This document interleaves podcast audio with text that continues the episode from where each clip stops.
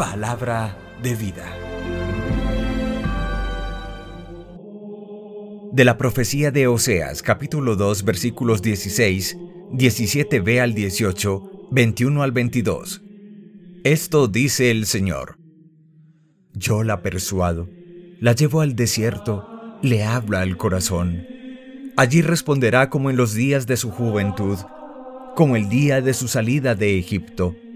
Aquel día, oráculo del Señor, me llamarás esposo mío, y ya no me llamarás mi amo. Me desposaré contigo para siempre. Me desposaré contigo en justicia y en derecho, en misericordia y en ternura. Me desposaré contigo en fidelidad y conocerás al Señor. Palabra de Dios. Te alabamos, Señor. Salmo 145. El Señor es clemente y misericordioso. Día tras día te bendeciré y alabaré tu nombre por siempre jamás. Grande es el Señor, merece toda alabanza, es incalculable su grandeza. El Señor es clemente y misericordioso. Una generación pondera tus obras a la otra y le cuenta tus hazañas.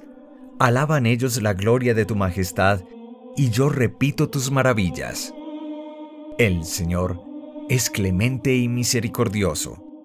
Encarecen ellos tus temibles proezas y yo narro tus grandes acciones. Difunden la memoria de tu inmensa bondad y aclaman tu justicia. El Señor es clemente y misericordioso. El Señor es clemente y misericordioso, lento a la cólera y rico en piedad. El Señor es bueno con todos, es cariñoso con todas sus criaturas. El Señor es clemente y misericordioso. Del Santo Evangelio según San Mateo capítulo 9 versículos 18 al 26. En aquel tiempo, mientras Jesús hablaba, se acercó un jefe de los judíos que se arrodilló ante él y le dijo, Mi hija acaba de morir, pero ven tú, impón tu mano sobre ella y vivirá. Jesús se levantó y lo siguió con sus discípulos. Entretanto, una mujer que sufría flujos de sangre desde hacía doce años, se le acercó por detrás y le tocó la orla del manto, pensando que con solo tocarle el manto se curaría. Jesús se volvió y al verla le dijo, Ánimo, hija, tu fe te ha salvado. Y en aquel momento quedó curada la mujer. Jesús llegó a casa de aquel jefe, y al ver a los flautistas y el alboroto de la gente dijo, Retírense, la niña no está muerta, está dormida. Se reían de él. Cuando echaron a la gente, entró él, cogió a la niña de la mano y ella se levantó. La noticia se divulgó por toda aquella comarca. Palabra del Señor. Gloria a ti, Señor Jesús. Por una feliz coincidencia volvemos a retomar uno de los evangelios que habían aparecido en días anteriores a propósito de la sanación de la hija de Jairo, el jefe de la sinagoga judía, quien acababa de morir y Jesús la vuelve a la vida. Pero el Evangelio de hoy adicionalmente nos presenta, interpolada con esta narración, nos presenta la curación de una mujer hemorroísa, esto es que padecía flujos de sangre menstruales y que no habían sido controlados por los médicos de la época. Efectivamente, en estos dos relatos de sanaciones de la salud corporal, los dos hay evidentes coincidencias. La primera se trata de la sanación de dos mujeres. La segunda se trata de la sanación de una mujer que padecía flujos de sangre hace 12 años y se trata de la reanimación a la vida de una niña que acababa de morir y que contaba con 12 años de vida. Una tercera coincidencia, Jesús sana por gestos corporales.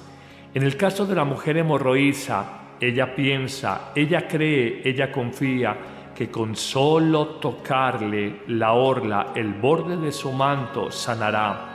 Pero también con la niña, hija de Jairo que acababa de fallecer, no solamente le dice levántate, sino que la toma de la mano, se acerca a ella, venciendo las impurezas rituales propias de su tiempo. Tocar un cadáver nos hacía caer en impureza ritual, lo mismo que acceder a una mujer que padecía flujo de sangre menstrual nos llevaba también a pensar en la impureza ritual de los judíos hace dos mil años. En ambos casos, Jesús toca a la niña con la mano y la mujer adulta toca a Jesús en su manto. Hablamos de alguna manera de signos especiales en estas dos acciones poderosas y sanadoras de Jesús que nos llevan a mostrar como el centro del relato, por la fe, por la confianza en Dios, alcanzamos salud, sanación y solo por la fe, por la confianza total en Jesús, conseguimos nueva vida a pesar de que estemos muertos interiormente o muertos como en el caso de la niña del Evangelio. Trabajemos sobre esos dos aspectos la fe sana al hombre enfermo en su psiquismo, sana al hombre enfermo en su espiritualidad y lógicamente sana al hombre enfermo en su cuerpo. Pero la fe reanima, da vida, vivifica, nos hace sentir, nos hace experimentar que no estamos solos, que Dios siempre está con nosotros, que en cualquier momento de la historia nos está acompañando. Mirado este bellísimo relato de estas dos sanaciones, saquemos tres sencillas conclusiones a propósito de la fe y su poder sanador y vivificador en nuestra vida. La primera conclusión es tan hermosa y es tan diciente. La fe y la oración de fe no puede ser el último recurso en nuestra vida, sino el primero de todos. Cuando te descubras enfermo, lo primero que debes de hacer no es ir donde el médico, no es ir a la EPS. Lo primero que debes de hacer es orar con confianza, rezar con fe a Dios pidiendo la salud. Repito, la oración de fe no es el último recurso. Cuando todos los medios humanos se han agotado, como último recurso busco de Dios. En mis años de sacerdote, cuántas veces he escuchado la historia, muy a propósito de una persona enferma de un cáncer terminal, que ya ahora sí busca confesarse, pagar una promesa, ir a un santuario religioso cuando los recursos económicos no los tiene, se los ha gastado, cuando el médico humanamente te dice no hay nada que hacerle, es un cáncer que ya ha hecho proceso de metástasis en tu organismo, te ha invadido, ¿por qué somos así? La fe no puede ser el último recurso, debe ser el primero. Cuando tengamos pruebas, cuando tengamos quebrantos de salud, cuando nos sintamos muertos en vida por cualquier situación anímica, emocional o espiritual. Pero habría una segunda conclusión la fe es como los buenos rones, la fe es como los buenos vinos, necesita de tiempo para añejarse. La fe no se improvisa.